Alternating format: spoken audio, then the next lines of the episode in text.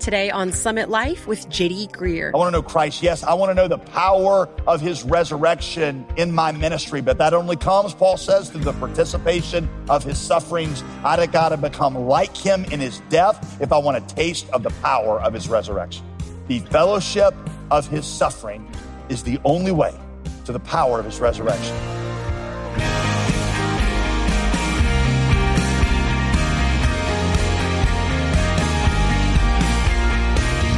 Welcome to Summit Life with pastor, author, and theologian JD Greear. As always, I'm your host, Molly Vidovich. Think for a moment about your favorite leader. My guess is that two of the most attractive characteristics of that person are that they are humble and that they serve others in their leadership. You know, in order for a generation of leaders to be raised up in the church, in the workplace, and in the home, they must first be grounded in the resurrection power that enables those types of behaviors. But what exactly does that mean? Today, Pastor JD explains further the four characteristics the Apostle Paul says should be championed in those who lead. Now, if you'd like to follow along with the transcript of each message, you can always find them free of charge at jdgreear.com. We're jumping in where we left off yesterday with a message Pastor JD titled, So You Want to Be a Leader. Paul says, I am a servant, I am a steward, he says, number three, a Christian leader is only a surrogate. That's verse six. Verse six, I've applied all these things to myself and to Apollos for your benefit, that you may learn by us not to go beyond what is written about any of us, that none of you may be puffed up in favor against one another. Y'all remember real quick. Remember in this whole section, chapters one through four, I told you Paul is dealing with the problem of divisions in the church. Paul said that a lot of these divisions ultimately came from the Corinthians being overly dependent on some earthly leader. And Paul says, you got to cut that out. My goal here, he says, is for you not to think more highly of any of us than what you really should. Earthly leaders, they're just temporary, broken, faulty stand ins for Jesus. Even better, think of them like instruments in his hand. Ultimately, he and he alone is responsible for your salvation. Yes, God uses different people at different times in our lives. And it is if for a time they are like the voice of God to us. But God is always the one working in them and through them. Think of it like a hand in a glove. If a doctor puts on a pair of latex gloves and performs a life changing surgery on you, the miracle is not in the glove. The miracle is in the hand that fills the glove. The same is true with God. There will always be people that God uses mightily. There were in the early church. Peter and Paul and Apollos were, were evidently types of celebrities at Corinth. People knew who they were.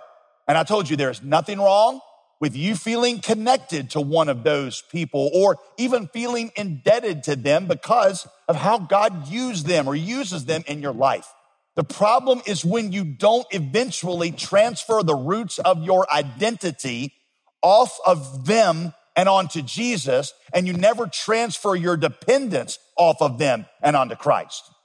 Being overly devoted to or overly dependent on an earthly leader is a sign of immaturity, not devotion. Real quick, look at how Paul even starts this section back in chapter three. Flip back one chapter. This is where he starts this. But I, brothers and sisters, I could not address you as spiritual people. I had to talk to you like people of the flesh like babies in Christ, infants.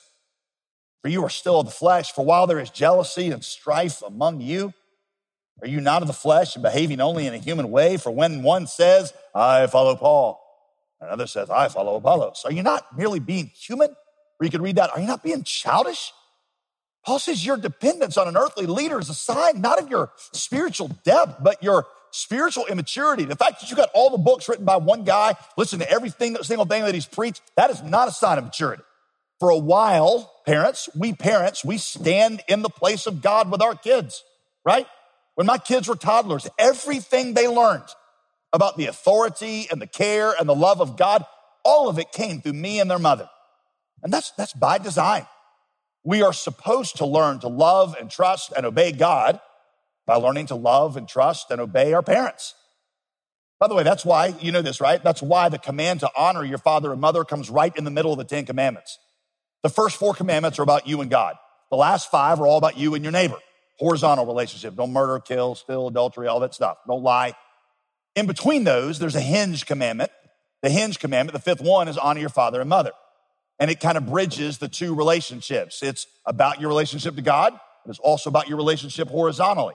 Because the way that you learn to obey and worship God, at least for the first part of your life, is by learning to obey and submitting to your parents. Got it? Right? So that's all well and good. But over time, every parent knows, every good parent knows, you want your child to wean their faith off of you and put it onto God. And if your child is not doing that, they're not growing up. If your child is 18, 19, 20 years old and still depends on you for everything and still obeys you like your God, then they've never actually grown up. They're not even honoring you. It's not even what the Bible's talking about. By the way, I know a lot of parents who seem to want this protect, perpetual, continual relationship. But that's not the point of parenting. The point of parenting is for you to transfer their obedience gradually off of you and transfer their obedience off and their dependence off of you and put it onto God. And then you just totally release them to God and trust them with Him because they never belonged to you in the first place. Paul says that's how we leaders in the church ought to be with you. In fact, if you've read this chapter, you see Paul is actually going to refer to himself as a spiritual father. You look at verse 14 and 15. He says, I'm writing to you as children. I'm, I'm your father. I am your spiritual father. And that's how I see myself, right? Um, I, I'm not here. I'm not here to be your leader or your savior or foundation on your walk with God. I'm just here to get you to him. I asked you the first week of this series, I said, if I died tomorrow, I just, you know, wake up dead, would you leave this church or would you stay? And I said, remember, I said, if you think, mm, I'd probably stay, good for you. Good, uh, uh, that is awesome. You have grown up. Your allegiance is to this body. Your allegiance is to our shared mission. But if you're like, yeah, I don't know, if you woke up dead tomorrow, I'd, I'd probably, I'd probably go come a week or two, and then I'd probably leave and go to a, a different church. Well, I would just say humbly, that shows you're still a child spiritually because your allegiance is to me. And that's a huge problem. There's nothing wrong. There's nothing wrong. I told you that. There's nothing wrong with coming to a church because the preaching connects with you or because the worship really engages your, your, you or your kids love the student ministry. It's nothing wrong with coming for that reason. But over time, you've got to put your roots into Christ. You've got to put them into his church and not into a particular earthly personality.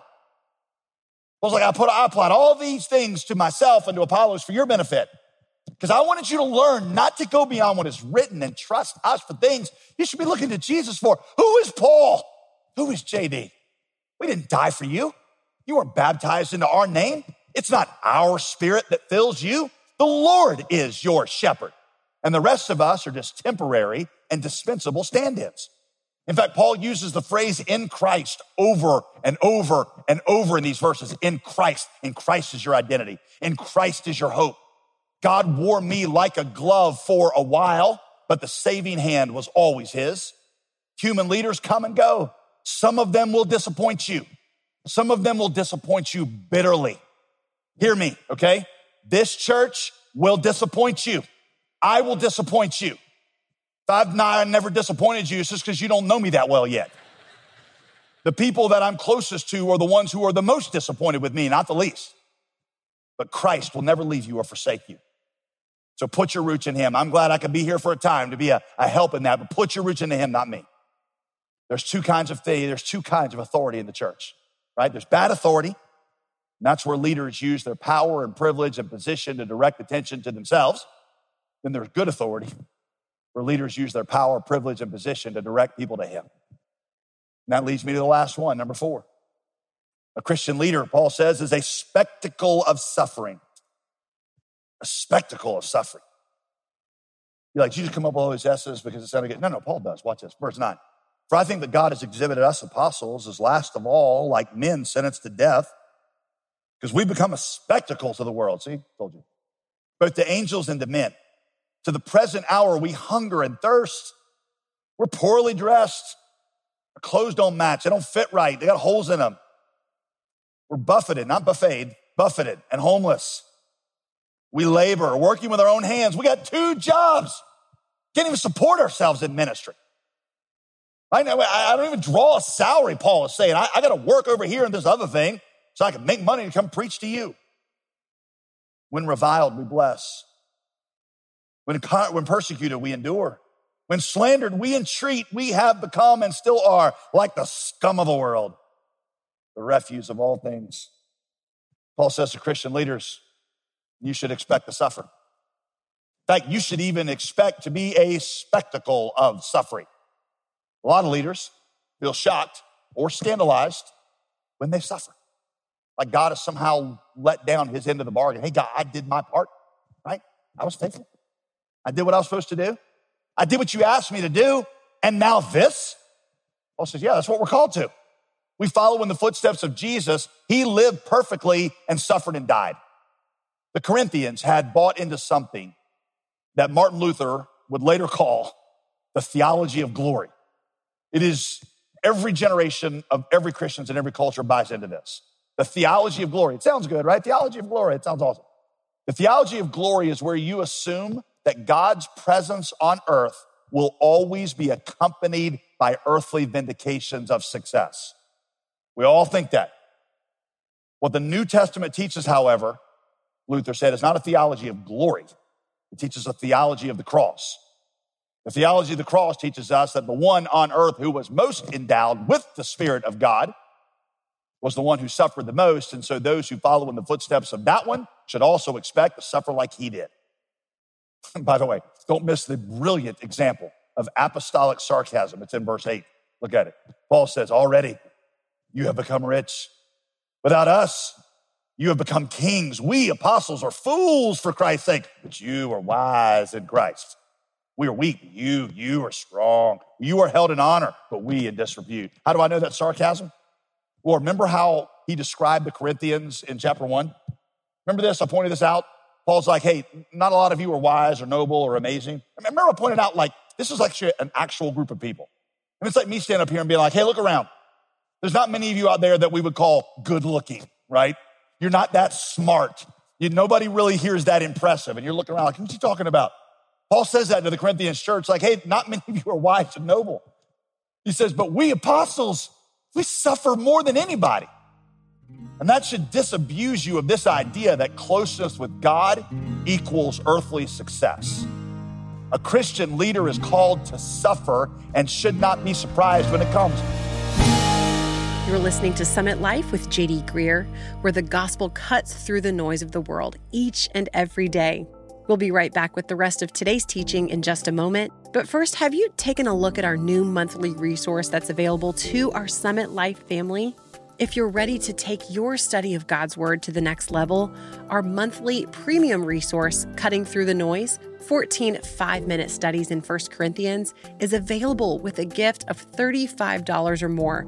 And this study guide will not only take you deeper into the message of this most important book, but it also serves as an easy entry point into spending time each day with the Lord. Set aside five minutes and get to know Jesus better by studying His Word and applying it to your life. Give us a call today at 866 335 5220 or go online to jdgreear.com to support this ministry and receive this new study as our thanks. A few years ago, a very successful businessman in our church he and his wife and their two teenage kids felt called to go serve God in a Muslim unreached people group across the world. So he resigned his high paying executive job in corporate America in a great company here, left his very comfortable home in Chapel Hill to get trained to go live overseas in a Muslim unreached people group. So he did it. He followed through with it. He resigned his job. They sold their house. He was getting trained to go. And right in the middle of this, their son develops a pretty significant medical, medical condition. And in his journal that he shared with me, he wrote this. He said, Wait, Lord, this is not what was supposed to happen. We submitted to you. We submitted to your will for our lives. We've sold just about everything we have. We're disassembling the American dream piece by piece, leaving everything and everyone familiar. We're moving our family from the medical capital of the Southeast to a place with little to no health care and a place that is hostile to the gospel to be your witnesses in obedience to you. And then you do this. He said all these feelings of it's unfair or God, have you forgotten us? Later, he said he learned that this was all part of the process through the suffering, through the unfair treatment, through the criticism and the slander, the difficulty, the hardship. Christ was revealed in them and then made better known through them. He always told me he loved this quote by A.W. Tozer. It is doubtful, it is doubtful whether God can use a man greatly before he's first hurt him very deeply. Or to quote Paul's version of that, I want to know Christ. I want to know Christ. Yes, I want to know the power of his resurrection in my ministry, but that only comes, Paul says, through the participation of his sufferings. I got to become like him in his death if I want a taste of the power of his resurrection. The fellowship of his suffering is the only way to the power of his resurrection. You get that? There's a, there's a famous story about Saint Dominic, 12th century uh, church leader. Think of him like an early reformer of the church. story goes that he's visiting the Pope. And the Pope, you know, in medieval Rome is surrounded by all this wealth and splendor and even military might. And the Pope kind of jokes sort of condescendingly to this poor monk. He's like, yeah, I guess, I guess Peter can no longer say what Peter said in Acts 3, silver and gold have I none. Am I right? The story goes that St. Dominic looked back at him and said, yep, but neither can Peter say anymore, rise up and walk. Because with the increase of silver and gold, a lot of times what that comes with, the cost of, is a decrease in the resurrection power of Jesus. Parents, you feel wrong by your kids? You feel wrong by your kids? It's part of the process. It's part of the process of God bringing salvation into their lives. Suffer well. Suffer well. Suffer patiently like Christ. The vehicle for the power of the resurrection in their lives is often the suffering of the parent. You getting unfair treatment? You getting pushback from friends you're trying to help? I will tell you the wrongest I have ever been treated in my life is by people, friends. I was just trying to help, trying to encourage to do the right thing. Is that happening to you right now? Suffer well. Suffer well. It's just part of the appointed process. You a Christian leader? You a pastor, maybe a missionary? You're wondering why people are treating you so unfairly. Suffer well, my friend suffer well. The power of the resurrection only comes through the fellowship of the sufferings of the cross. See, a lot of pastors have turned ministry, a lot of leaders, we've turned ministry into an idol. It's a great place to get big power, big pulpit, big notoriety. God cannot bless, God cannot bless people being in ministry who are not servants and stewards. At least He won't bless it long term. You got to lay that down on the altar. You got to say, I'm to be a servant, just a steward. I'm to expect to suffer. Only then is your ministry going to have power.